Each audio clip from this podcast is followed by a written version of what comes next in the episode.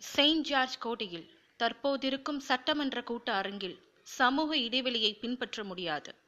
இடப்பற்றாக்குறை என ஏழு கோடி தமிழர்களின் தலையெழுத்தை நிர்ணயிக்கும் சட்டமன்றத்திற்கு இனோவா பிடித்து போய் மாற்று இடம் தேடி கூட்டத்தொடரை கலைவாணர் அரங்கில் நடத்துகிறார்கள் அடிமை அதிமுகவினர்.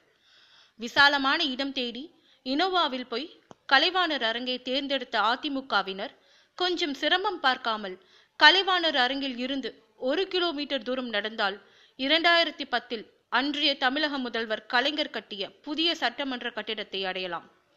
கோட்டையில் உள்ள சட்டசபையில் உறுப்பினர்கள் அமர்வதற்கு போதிய இடவசதி இல்லாததால் ஓமந்தூரார் அரசினர் தோட்டத்தில் புதிய சட்டசபை மற்றும் தலைமை செயலக வளாகம் கட்டப்படும் என அறிவித்து அடுத்த நான்கு ஆண்டங்களில் அடுத்த நான்கு ஆண்டுகளில் அதை பிரம்மாண்டமாக கட்டியெழுப்பினார் கலைஞர்.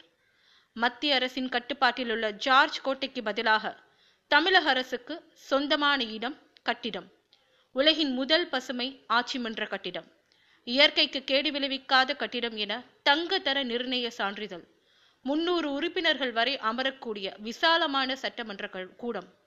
முன்னூறு உறுப்பினர்கள் வரை அமரக்கூடிய விசாலமான சட்டமன்ற கூடம். கட்டிடத்தை சுற்றி கட்டிடத்தின் மேல்தளம் என பசுமை கார்டன்கள். ஆட்கள் இல்லை என்றால் தானாக அணைந்து மின்சாரத்தை சேமிக்கும் மின் விசிறி மின் விளக்குகளுக்கான சென்சார்கள். இரண்டாயிரம் இருக்கைகள் ஐநூறு வாகனங்கள் வரை நிறுத்துவதற்கான இடவசதி கொண்ட பெரிய அரங்கம்.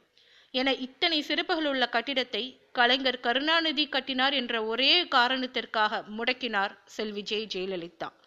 இப்போது பத்து ஆண்டுகள் கழித்து கொரோனாவை சமாளிக்க வழி தேடி சட்டசபை கூட்டம் கூட்டுவதற்கு புது இடம் தேடி கலைவாணர் அரங்கில் கூட்டம் நடத்துகிறார்கள் அதிமுக அடிமைகள்.